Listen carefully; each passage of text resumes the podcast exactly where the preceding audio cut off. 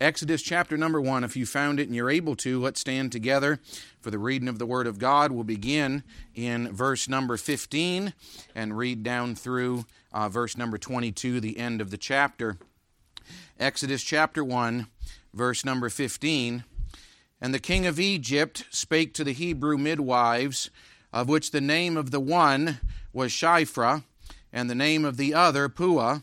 And he said, When ye do the office of a midwife to the Hebrew women, and see them upon the stools, if it be a son, then ye shall kill him. But if it be a daughter, then she shall live. But the midwives feared God and did not as the king of Egypt commanded them, but saved the men ch- children alive. And the king of Egypt called for the midwives, and said unto them, Why have ye done this thing, and have saved the men children alive? And the midwives said unto Pharaoh, Because the Hebrew women are not as the Egyptian women, for they are lively, and are delivered ere the midwives come in unto them. Therefore God dealt well with the midwives, and the people multiplied and waxed very mighty. And it came to pass, because the midwives feared God, that he made them houses. And Pharaoh charged all his people, saying, Every son that is born ye shall cast into the river, and every daughter ye shall save alive. Isn't that a sad passage of Scripture? I want to remind us today as we look at this subject matter of the sanctity of life. I'm going to preach on the subject matter on the attack against life. But what we're facing in 2022 is not something that is brand new. But I believe since the beginning of time, I believe that there has been an attack, and I'll share a few thoughts on that, and then we're going to look into the scriptures. But aren't you thankful for some God fearing people? And can I say this? Partial birth abortion or abortion at birth is no different today than it was 4,000 years ago. Here they are upon birth, throw them in the river, kill the baby. And uh, we haven't come too far in the history of humanity today. And I want to draw us, our attention to it out of the scriptures today on the attack against life. Let's pray together. Father, we sure do love you. Lord, I'm thankful that uh, I have a mother that chose life. And Lord, we know that there's tragic circumstances for which a child may be brought into this world, but Lord, I'm thankful through all of that that, Lord, you can still reign victorious in their life. And so, Lord, I pray that you would work in a wonderful way, challenge our hearts, convict us. Lord, may we value life, Lord, as much as you do. Well, thank you for what you're going to do in our lives now. In Jesus' name, amen. You may be seated. The attack against human life, as we look into the scriptures, I want to remind us that I believe from the beginning of time, that I believe that there has been a consolidated effort to be able to destroy life. I believe that it started, and let me say this, with some of the things that takes place I believe that there's direct demonic influence and devilish agendas that are desiring to destroy human life today. I believe we see it throughout the scriptures, all the way back because of the prophecy that was given in, in Genesis chapter 3 and verse number 15 that there was going to be a Messiah that was going to come. There was going to be a virgin birth, the seed of the woman, as the Bible says in Genesis 3:15. And so I believe since then the devil's tried to do everything he could do. We see it throughout history to destroy the specifically the man child we see it over, and we'll read more about it, make reference to it over at the birth of the Lord Jesus Christ.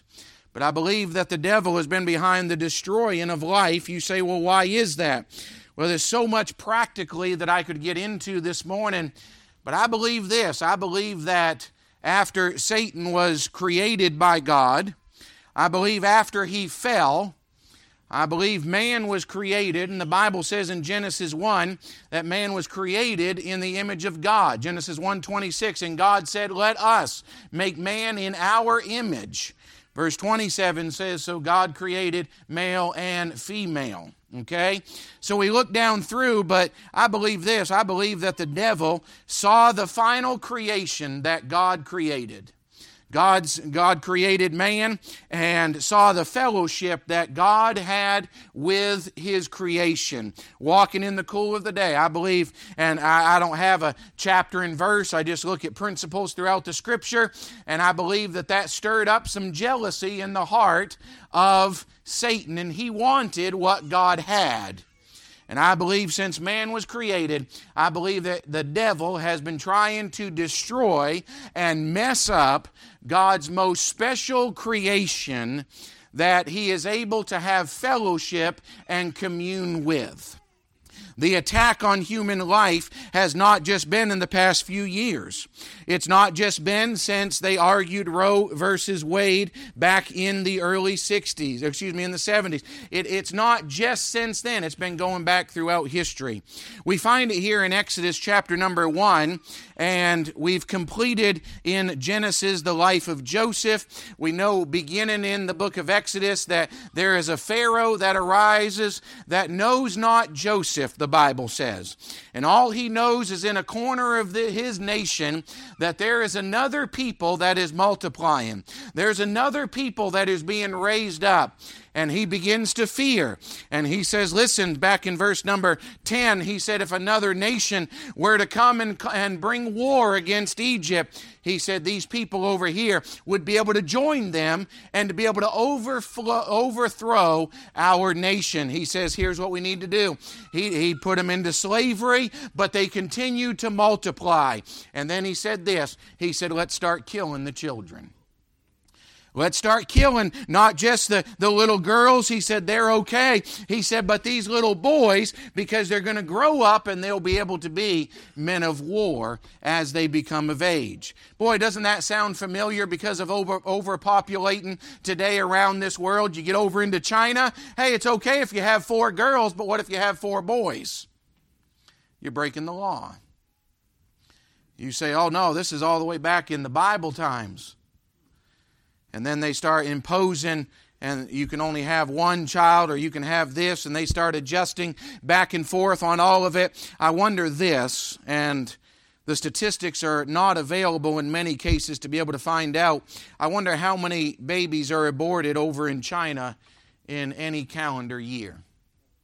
Because now if the laws are only you can have one child they're going to abort the girl and make sure to be able to try for a boy May I say this, and you, it may remind you, you say, oh, that's wicked if they don't even know how many abortions are taking place over in China because of all this. May I remind us that we don't know how many abortions are taking place in New Hampshire? Because there's actually no laws in place that they have to be reported. And so it can take place across our state right now. So we come to Exodus, and we see that the Pharaoh has stepped up and he has said, he's called the midwives in. And I wonder at this, did he call all the midwives in? How many were there? Or maybe this was the, uh, the first union that was formed. It was the midwives union. And they called the leadership in and be able to said, hey, I want you to pass this along. And if it be a son, then ye shall kill him according to verse number 16 is what the Bible says we read throughout, and I can show you several passages of Scripture. I want to share really just three things on the attack against human life today. And you say, why is that so prevalent today? Well, there's a few things I saw in this passage of Scripture that I believe are applicable uh, for today to be able to understand the mindset. First of all, I believe there's an attack against human life because their personal agenda is more important than life. You say their personal agenda, yes, their personal agenda. I believe their, their societal agenda, their government agenda, what has taken place here in Exodus chapter number one, is their agenda of being able to stay more populated with Egyptians than they do with the Israelites, caused them to start killing every baby boy that was born. You say, why is that? Pharaoh, why are you killing all these boys? Because we don't want them to grow up and be men of war. We don't want them to grow up. We have our, our agenda that we need to fulfill. Did you ever think that we would get to a point that agenda would actually be more important than saving a human life?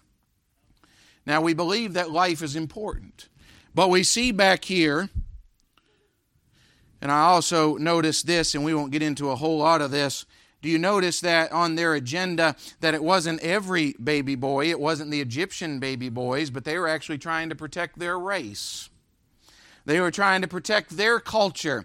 And they started singling out, saying, hey, if a baby uh, is born and they're a boy of this certain race, of this certain nationality, then make sure that they get killed. Make sure they get thrown in a river.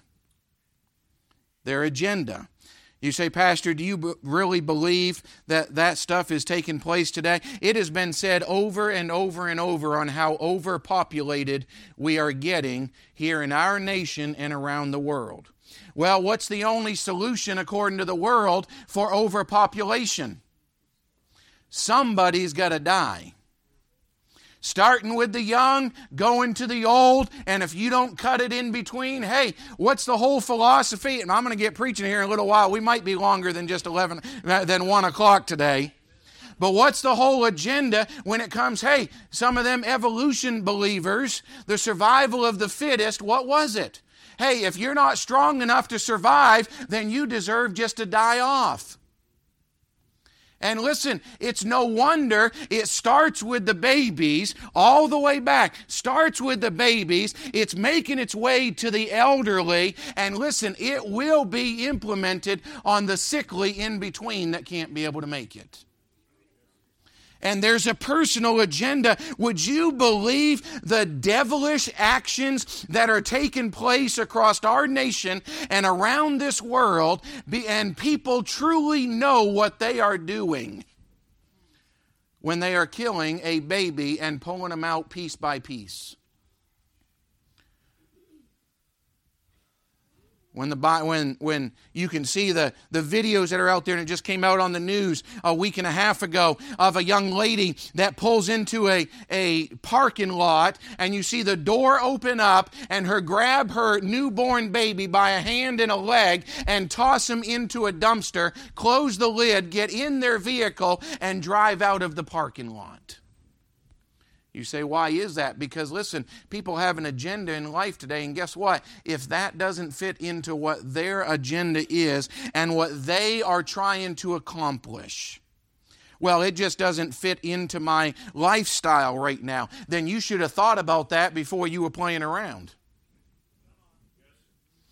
Well, everybody ought to have a choice. Well, make the choice beforehand before it affects someone's life but their agenda and their decision making and what they're going through life. And here's Pharaoh that is seated up there. You know why it was so easy for him to be able to make this decision? He had his firstborn, he had his children already.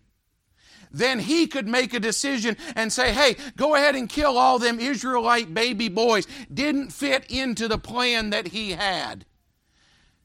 I'm not going to get preaching on this a whole lot a little bit later, but can I say this? When God brought death back to their homes on the 10th plague and the death of the firstborn, I say this there was weeping and wailing. The Bible says a cry that had not been heard before that moment or since that moment because of the young people that were dying across that nation that night in the Passover. And I just wonder if God brought judgment back to a nation and said, Listen, you're killing these babies across the nation. Here's the death of the firstborn as the tenth plague across the nation. Listen, agenda is more important than life. And you say, Listen, we ought not to put anything above that. Life is so sacred, it really is. But then I also noticed this, and we won't take the time to turn over to it, but remember in the book of Matthew, chapter number two, remember when the wise men come and they inquire in uh, Bethlehem, hey, where's, where's the king of the Jews going to be born? Boy, that makes it all the way up to Herod's ears.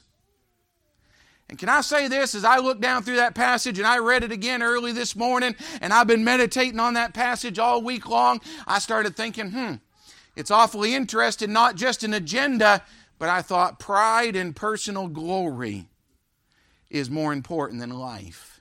You say, what do you mean? Do you understand what was mentioned when it came to Herod's ears? It was this Where is he that is born king of the Jews?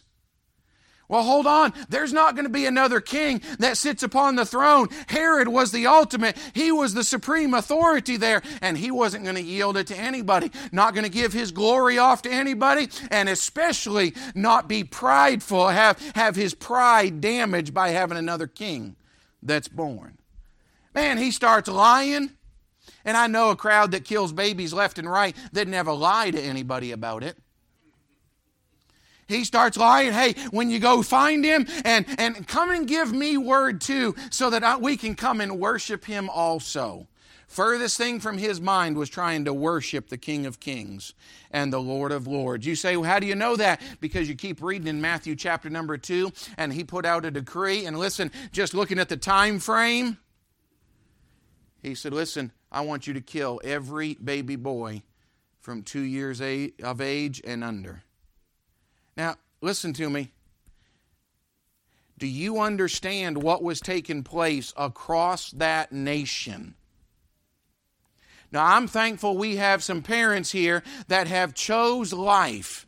Do you understand? I mean, hey, we're going to have a couple up here, Brother Josh and Miss Ashley. Do you understand that they could walk into your house living over in Bethlehem and take Maddox out of your arms? When King Herod gave that decree. Just in case that was the one that was born, King of Kings and Lord of Lords, the King of the Jews. And we look down through the scripture, listen, there's an agenda that's more important than life, which is totally backwards. We see it in Matthew where they're killing baby boys. That personal glory is more important. But then, can I share this with us?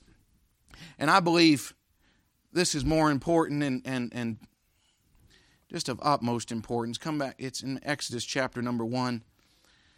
I want you to see this in verse number 17. It's actually said twice in this passage of Scripture.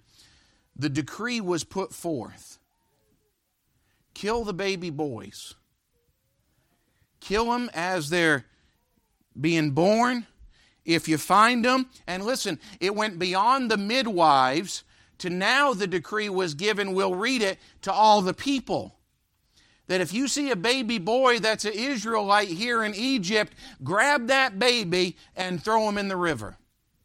We'll see it. Look at verse number 17. But here's what I believe is missing more than anything else. Why is there an attack on human life?